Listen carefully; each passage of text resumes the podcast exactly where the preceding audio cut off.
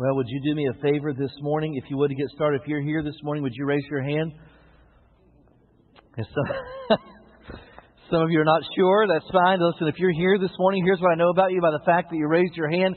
If you're here this morning, you have experienced conflict uh, in your life. Conflict is a part of life. Uh, it ranges from the silly and the trivial and things we laugh about later on, things that we have inside jokes about, to sometimes conflict is incredibly painful and it's incredibly serious.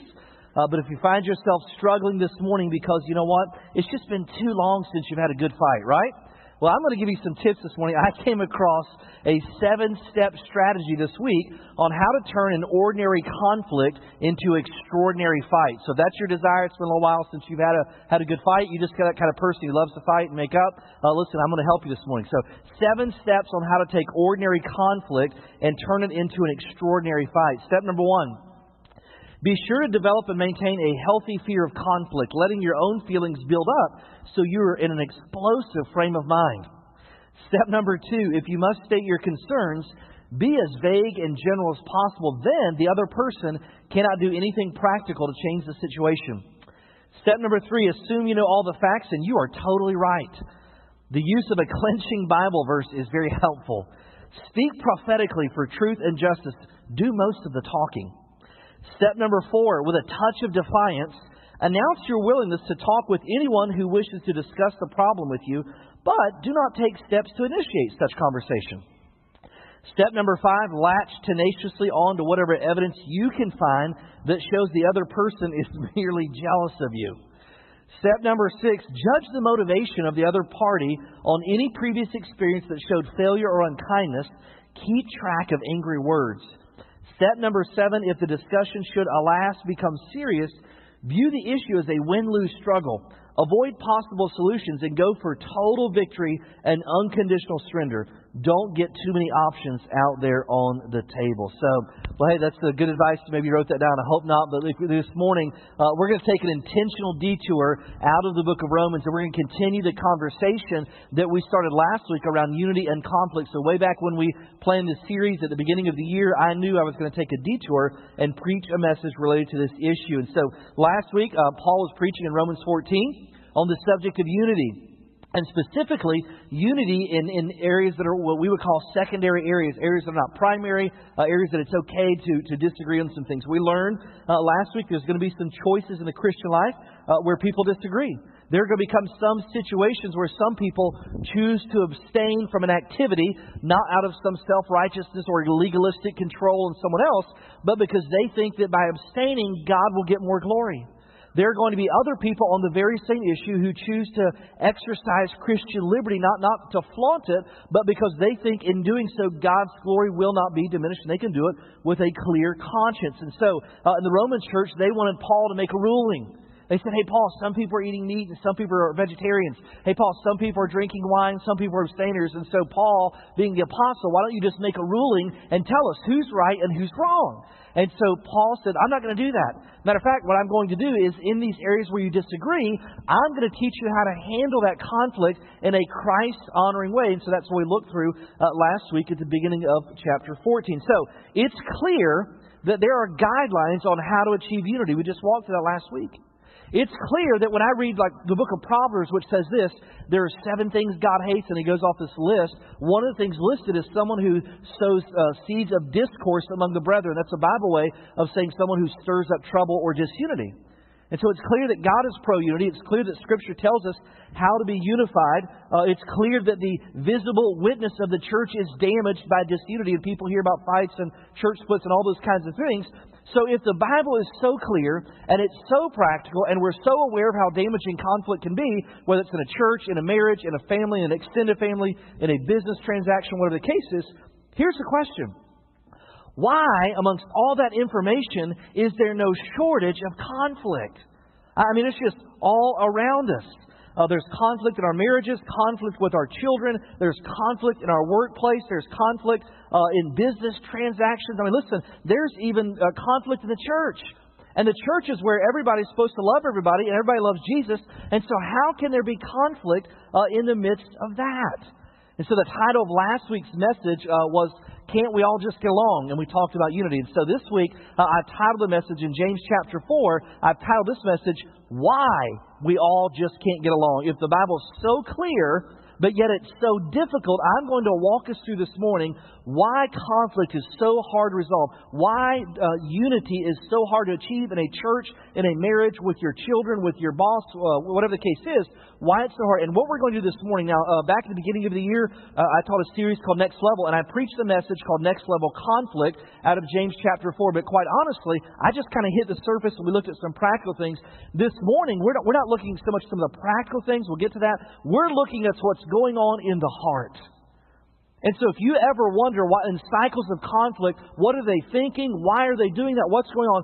We're going to answer that question this morning because there's no other passage in the entire New Testament that teaches why conflict happens in the heart than James chapter four, okay?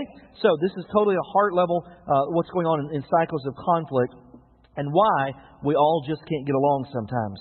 James chapter four, let's pick it up in verse one. We'll read this morning down through verse twelve. Verse one says, Where do wars and fights come from among you?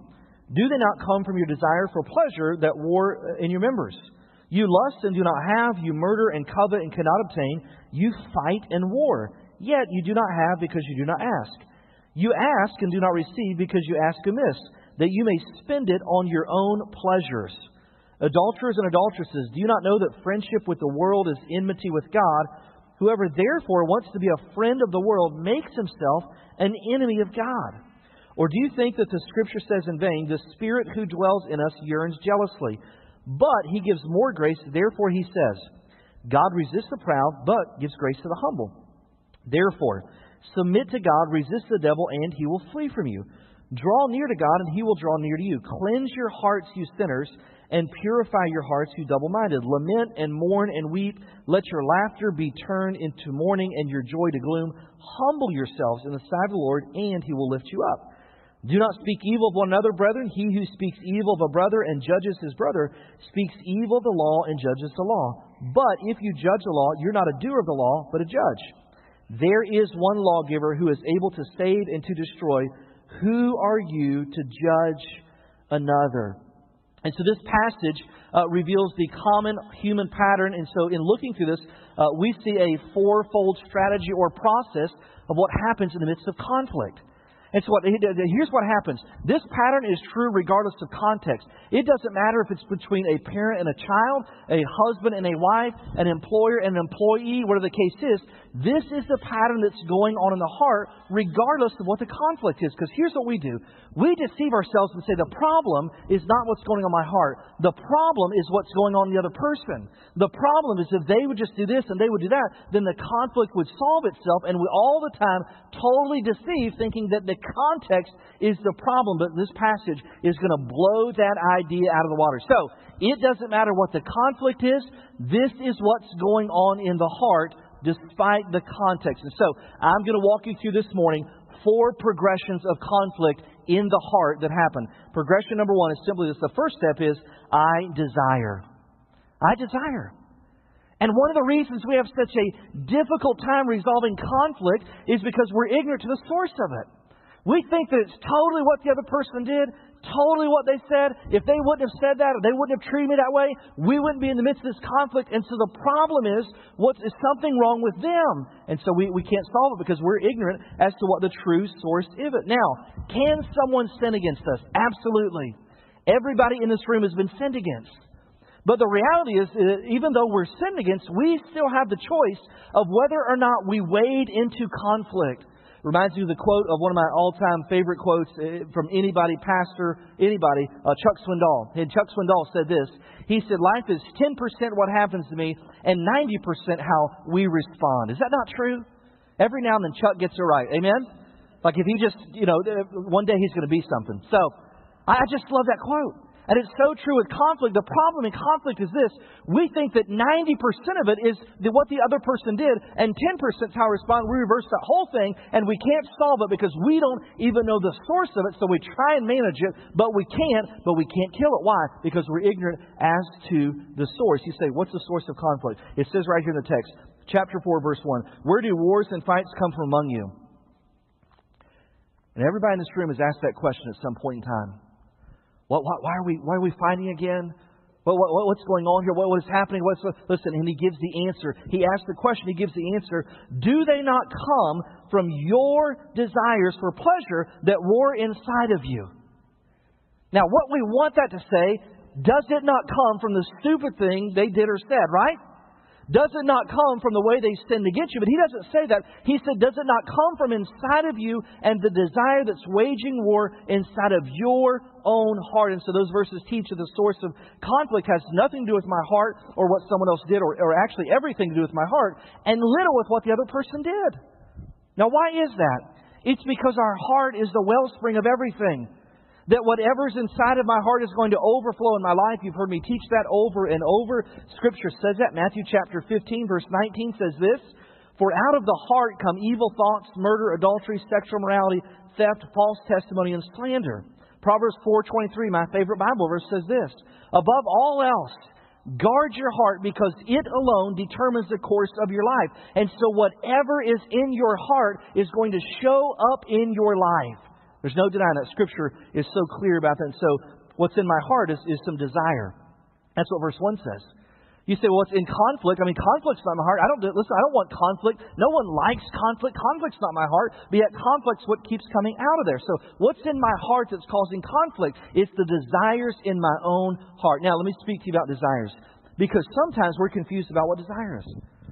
Some of those desires are, are listen, are good things.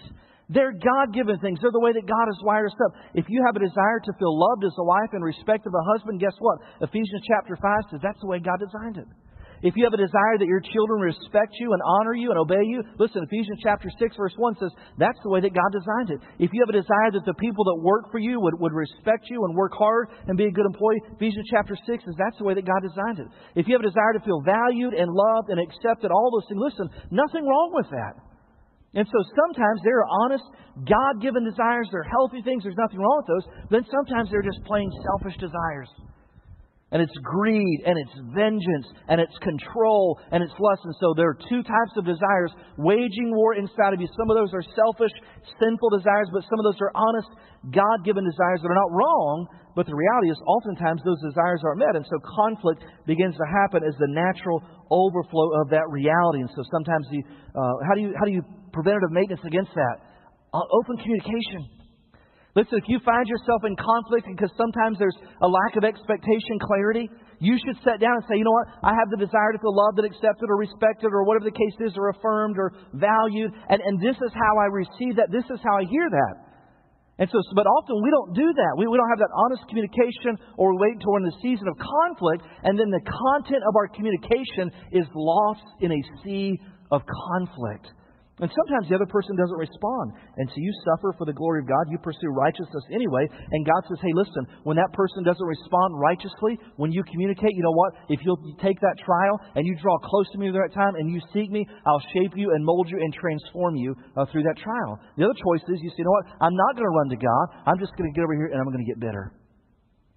But the reality is it all starts off. Listen, that conflict has nothing to do with what the other person did or what they said. Conflict starts off in a heart desire. Could even be a good desire, a godly desire. But all of a sudden that desire grows, and then conflict is on when that desire is not met. And so once a desire, even if it's a good one, begins to dominate your life, it moves to step two in the process of conflict, which is this: I demand.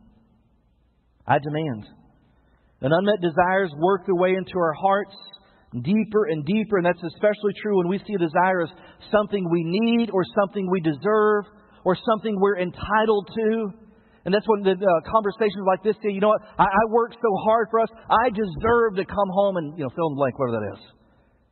And so those desires, when I want to come home to a certain environment, I want to experience a certain response from my spouse or my child or my boss or whoever the conflict is with, the person I'm in church with. But when that desire grows to the point where it begins to dominate our life, when that desire grows to the point that it becomes an obsession in our lives, and we deceive ourselves, and here's what we think: I can't feel loved unless that desire is met. I can't feel valued unless that desire is met. I can't feel accepted unless that desire is met. I can't feel respected unless that desire is met. And all of a sudden that honest, God-given desire grows into something that we would call a demand. Do you know what the person thinks when a desire has grown to a demand? You know what the thought process is of the person who's making that demand? Here's what they think from the other person. They may say it. Sometimes I've had people just blurt it out, but they're always thinking it. They're always behaving in such a way that they believe it's true. What they're thinking is this: you owe me. After what you did and after what you said and after what you, listen, you owe me. You owe that these desires are met. You owe me. And so that desire begins to grow into a demand, and that demand is ruthlessly pursued, and it requires payment, and that payment is costly. You see, where do you find that out? Where desire grows in demand. Verse two, you lust and do not have. You know what lust is? Uh, fortunately, we define lust only in the sexual arena. Listen, lust is anything that I want more than God. Lust is anything that I pursue, and it, it's what I when I wake up, I think about it. When I go to bed, I think about it. Lust is the thing that I pursue after that is not God, that I think if I have it, then I'll then my desires will be met. And so lust is an obsession on anything other than the person of God. He says, you lust and you don't have. And then go down into verse three. He says, you ask and you don't receive because you're asking this. Why? Because you spend it on your own personal pleasures. You're just chasing after something that your heart is lusting after. And you're trying to justify it and say, listen, it's just an honest God-given desire. And hear me this morning.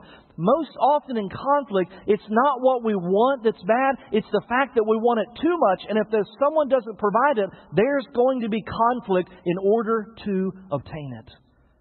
And so conflict always starts off in my own heart as irregardless of what the other person did or said. It's they, you know, there's a desire inside of me. Could be a good one. Could be a selfish one. That desire is not met. It begins to consume me. And I think I can't feel happy. I can't feel uh, secure. I can't feel whatever the blank, fill in the blank is. And so that has now grown into a demand, and I will obtain that lust will be satisfied no matter what the cost, no matter what the collateral damage is in any relationship. That demand will be met. Now, Scripture uses a word uh, to describe that type of demand. When you get to a place that says, I, I, listen, I can only achieve whatever you're trying to achieve through your demands. I can only achieve it if this happens, if I have this, if I get this response, whatever the case is. Listen, the Bible calls that an idol. Scripture calls that an idol, and most often an idol is not a bad thing in and of itself. It's when a good thing becomes a God thing. You know what an idol does? An idol deceives us. And what the idol, how it deceives us, is it promises us to do things for us that actually only God can do. And so we, we began to pursue those things. And if I do that, then I'll feel loved and I'll feel accepted and I won't have fear and I'll have security and I'll have all these things. And listen, at the end of the day, only God can provide all those things. And if you don't find your value and your worth in who Jesus Christ is and what He did for you, you'll spend your whole life chasing things that won't provide it. And finally, you'll come to the end of your rope and you'll hit rock bottom. You'll bounce back up or you'll stay down. But the reality is that all start off with a desire that grew into a demand. So Scripture says, I desire and I demand, and that trouble begins to set in. And so let me give you some Bible references in understanding idolatry. I don't have time to read all the verses, but I will give you the verses where I got this out of, uh, so you can understand this is not just my opinion. This is actually what Scripture teaches on the subject of idolatry. In biblical terms, an idol is described as following. An idol is anything other than God that we set our heart on. Luke twelve twenty-nine. Could be a good thing. But listen, when a good thing becomes a God thing, that's an idol. Anything other than God, we set our heart on. Luke twelve twenty-nine. An idol is anything that motivates us to certain behavior or attitudes. You know, some people waste their whole life at work and trying to climb the ladder and all those kinds of things. It's not because they're always hard charging or you know, want to provide for the family and all those moral motives. Listen, sometimes it's because they want someone to come along and affirm and ascribe value to them based on their job performance. And so what's driving that behavior at the sacrifice of their family is not hard work and dedication and providing. Listen, it's I want to feel successful so I can get affirmation, and I'm going to chase that idol. The idol of their heart is affirmation, and I'm going to chase it until I get it, no matter what the collateral damage is. And so anything that motivates us to certain behavior or attitudes, First Corinthians four five. Anything that masters and rules us, Ephesians five five. Anything, this, I love this one, anything that we trust, fear, or serve. Isaiah forty-two seventeen, Matthew six twenty-four, Luke twelve, verses four and five. Anything we trust, fear, or serve is an idol in our life. And lastly, anything we love and pursue in the place of God, Philippians three nineteen. Now, now here, here's the hard part. How do you discern When an honest desire, maybe it's not a selfish, maybe it's a good desire, maybe it's, you know, God-given desire. When an honest desire has grown to the place where it's turned into a sinful demand. Listen, that's incredibly difficult. And the reason it's so difficult is because Jeremiah chapter seventeen, verse nine says that our heart is incredibly wicked and deceitful, and it deceives us all the time. And so when I go out idol hunting in my own heart, what happens is often you encounter multiple layers of disguise. That's not wrong. That's a good thing. Disguise. Multiple layers of justification. Yes, you're pursuing that probably too much, but, but certainly God understands after what they did or the childhood you had or how your boss treated you, fill in the blank, you know, whatever the case is. And so how often, how do you find out when a desire has grown into a sinful demand? Well, you look for the next two steps in the process. And the first one is simply this.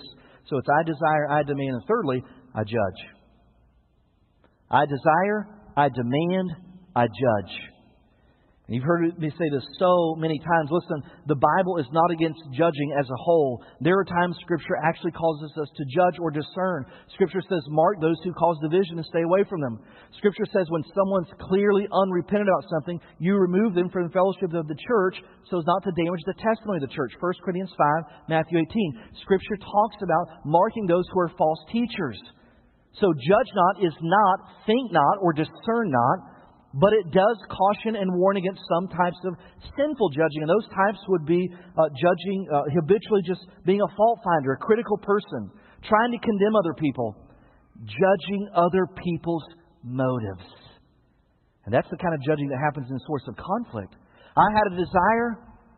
It was not a selfish desire. It was a God-given desire. I wanted to feel blank. I had a need, blank, fill, whatever it is. I had a desire. That desire overtook me. It come to a place where it became into a demand. And then when you don't meet that demand, even when I make it obvious, there must be something wrong with you. You must not love me. You must not care for me. You must be with someone else. You must, and all these things. And so I judge. Look at verse eleven and twelve. What's he saying? Do not speak evil of one another, brethren. He who speaks evil of brother and judges his brother speaks evil of the law and judges the law. But if you judge the law, you're not a doer of the law, but a judge. And then verse twelve, he says, there is one lawgiver who is able to save and to destroy. Who are you to judge another? You say, well, some judging is what type of judging is this? This is judging someone's motive. You, you, you didn't meet my demand, or this is condemning someone. Listen, can I let you in a little secret this morning? You can get as angry as you want at somebody else. You don't have the authority to condemn anyone. That's way above your pay grade. But that's exactly what we do in conflict. I had a desire. You didn't meet that desire. That desire overtook me. It grew into a demand. And you didn't meet my demands. And so I judge you. There must be something wrong with you if you're doing that. If you're not meeting those desires. Author and counselor Dave Powelson says, we judge others. Speaking of this verse, he says, we criticize, we nitpick, we nag, we attack, and we condemn because we literally play God. He said, when you judge, you're none other than a God wannabe. He said, we act exactly like the adversary who seeks to usurp God's throne and who acts as an accuser of the brethren. Now listen to this. This is this incredibly wise statement he makes. Here's what he said. He said, when you and I fight, our minds become filled with accusations. Oh, I know what's going on. Oh, I, I know why you did that. I know why you came home late. I know why you said that. I know why you're doing that. I know I know what's going on, and you don't. You don't. He said, but our minds become filled with accusations. Listen to this. Your wrongs and my rights preoccupy me. Your wrongs and my rights preoccupy me. And so when our desire comes to a place where it's grown to a demand and met by the other person, is not responsive to that demand, then what happens is this. We judge their motives. We judge them. We ascribe to them as someone of low character, someone who, oh, there's something wrong in their heart. And instead of giving people room for disagreement or failure, we rigidly impose our expectations. And in effect, we call them to give allegiance to our idols. And if they won't, we just sit back and say, well, then something must be wrong with you. Something must be wrong. Now, if you find yourself assigning motives that you really don't know and you don't, or assuming that something is wrong with the other person's character is the reason they're not meeting your expectations, listen, that is a warning sign. That is a red flag. That is, listen, the gauge of your heart should be all the way tripped over and say, you're assigning motives you don't even know. You're condemning someone when you don't have the authority to do that because they didn't meet some desire. Guess what? That is a clear warning sign that an idol has taken up root in your heart, and its idols always demand sacrifices. And the person, there's nothing wrong with them. The problem is that an idol has taken root in your heart and deceived you. And sometimes it can be hard to discern between a reasonable biblical expectation or desire and a demand. And so there's an indicator that when I start judging other people's motives, when I start ascribing things that I don't know, when I start condemning them, nitpicking, nagging, habitually fault-finding, all those things, that's sinful judging. That's a warning sign that an idol's taken root. But here's one, one way you can know for a fact that an idol's taken root. It's this fourth step, which is this. I punish. I desire, James chapter four, verse one. I demand, verses three, verses two, verses one. I judge, verses eleven and twelve. I punish, verse two. Idols always demand sacrifices. Idols always demand that someone else should suffer until their sacrifice is given. Listen to the terms described in verse two. You lust, you do not have. That's, that's a demand, not a desire. Listen, lust is always wrong. It's a demand, sinful demand. But listen to these words. You murder. That's the total fulfillment of demanding. You covet. You can't obtain. You fight. You war. Some of you think you've been peeking in our windows, right? And the punishment described here, the murder, the war, may not be literal, but, but just reality is you, you go to, listen, you go to great lengths is the point he's making. Even some folks in this context, he said some folks will even go to the place of murder uh, to have a demand met. It's that strong that if the other person doesn't meet their demand, they'll take their life. He says you go to war over these demands. You fight over these demands. And when my demands aren't met, I punish the other person. Is murder a punishment for, yes. Warring against someone, punishment, yes. You fight. Why? Because you didn't meet my demands? Yeah, I'm going to punish you. And this punishment can take many forms. Sometimes uh, we rever- rever- uh, it's just open anger, lashing out and hurtful words. There's no secret like how you feel, right? Like there's, there's just openly just tearing the other person down, saying the most nasty, hurtful things you can say to punish them because they didn't meet some demand. So you judge their motives, and based on your assessment of their motives that you don't know, but based on your assessment of their motives, you condemn them. And when a condemned person, they deserve punishment.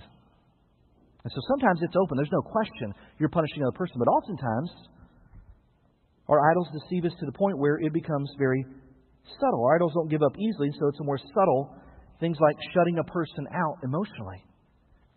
Things like withholding emotional or physical affection. You know what those are? They're just subtle forms of punishment. We comfort ourselves and say, listen, I'm not out wishing bad on them. I'm not out pursuing vengeance against them because the Bible clearly teaches that. No, but what you're exactly doing is the Bible also teaches against you're repaying evil with evil. We just talked that a few weeks ago. And so the open sometimes, but sometimes it's incredibly subtle. You hear me this morning, inflicting pain on someone else is the surest sign that an idol is ruling our hearts. And so how do we, how do we fix that? Like how, how do we, so I get it. I understand that it's really not about what the other person did or said or didn't do and they should all this thing. Listen, I understand at the end of the day, it's a desire in my life that went so out of control that when they didn't meet it, I ascribed a motive to them and they, they're a terrible person, so terrible people deserve to be punished. And so I, you know, say the worst, nasty things I can say, or I just remove myself and withhold affection. You know, I use sex as a weapon, all those things. And so how do, how do I fix that? Well, God doesn't leave us left to our own limited devices. Uh, God helps us deliver from idols. Three three tools God uses in the process of extracting an idol from our heart.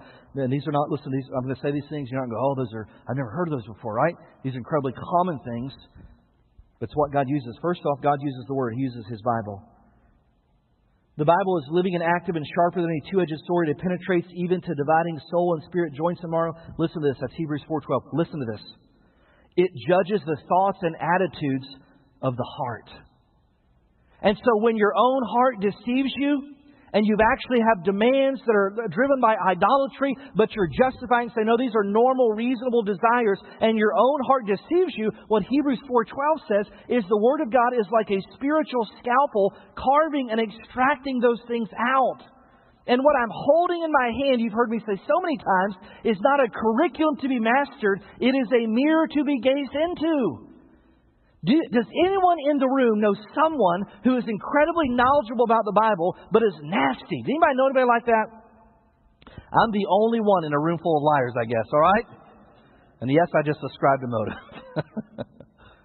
You know why? It's because those people sit back and they can rattle off dates and times and dispensations and kingdoms and kings and all those things, but they never, they just looked at the curriculum, look at all the facts I know, but they never use it as a scalpel to dissect their own heart. Now let me tell you how I know if you're doing that very thing this morning.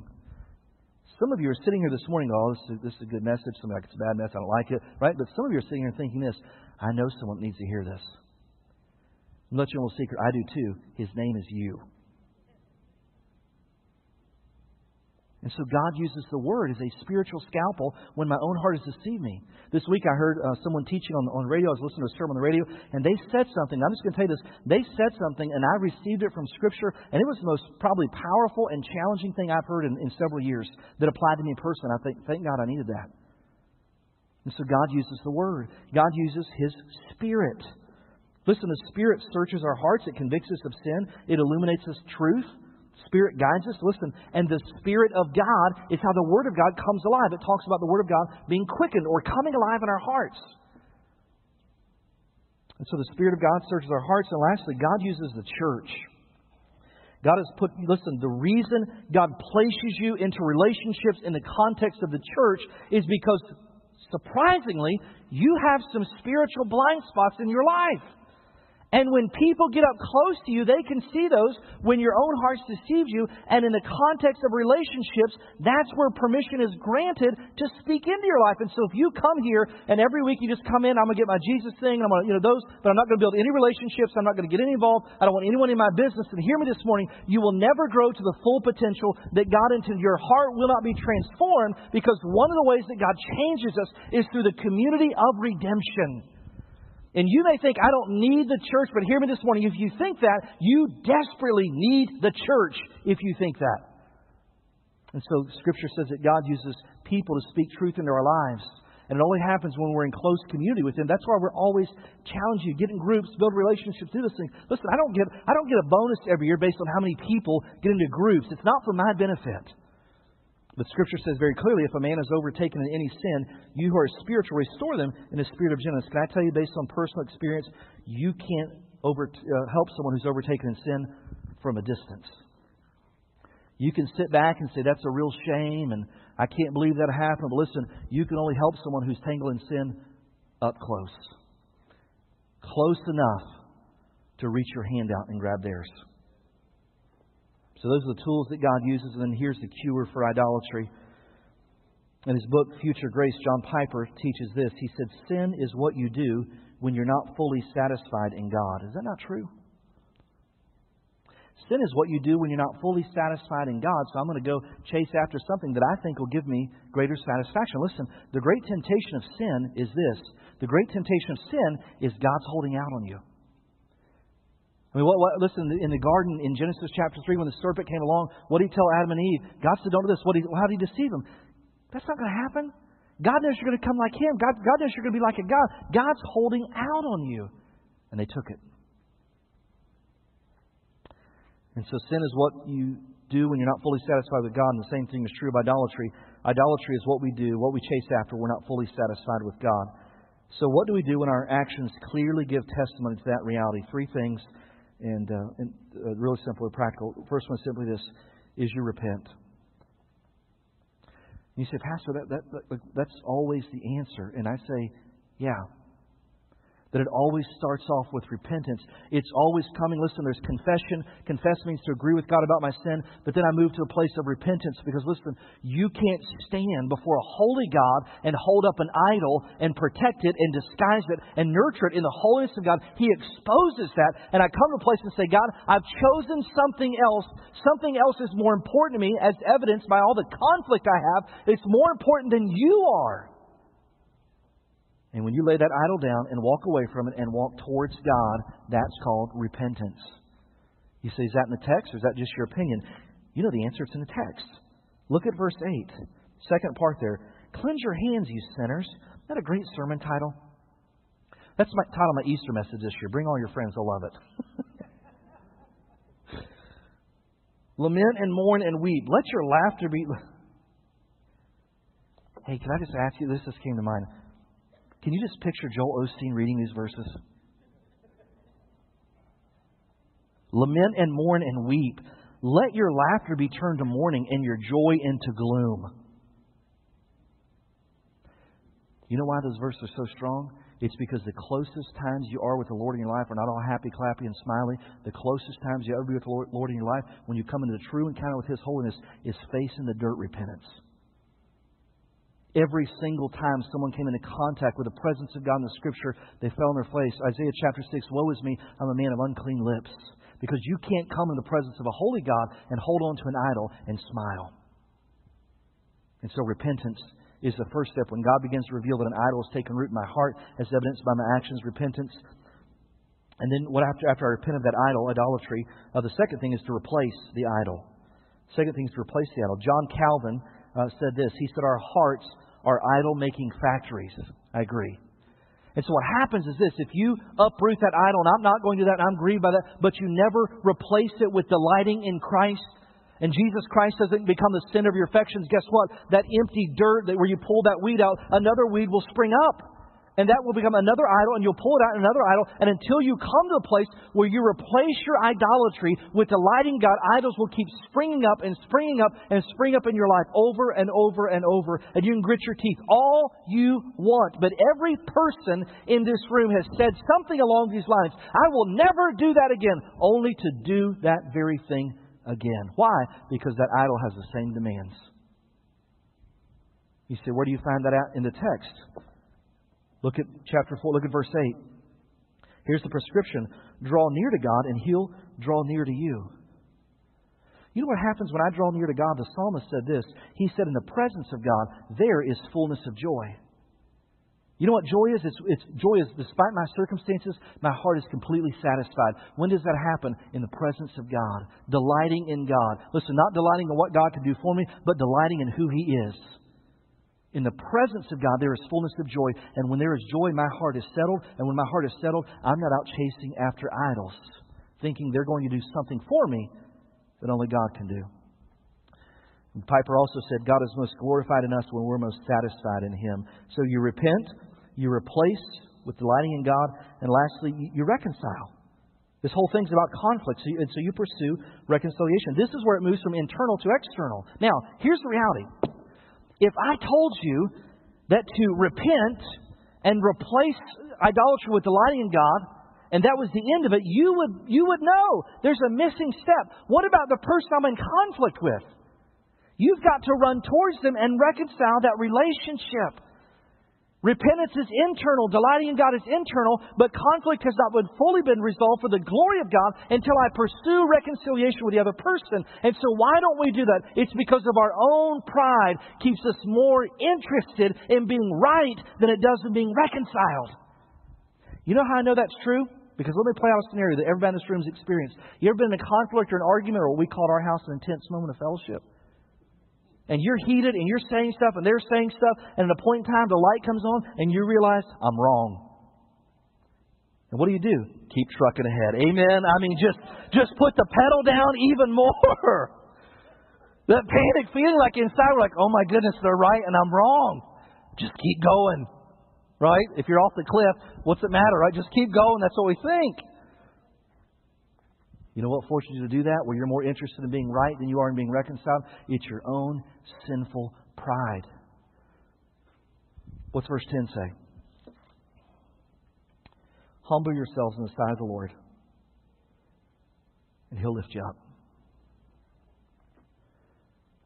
Some of you are so broken and beat down with conflict that you can't pick yourself up. Here's the good news. If you'll humble yourself and do what God asks you to do instead of what your sinful desire wants you to do, Scripture says when you humble yourselves, He'll lift you up.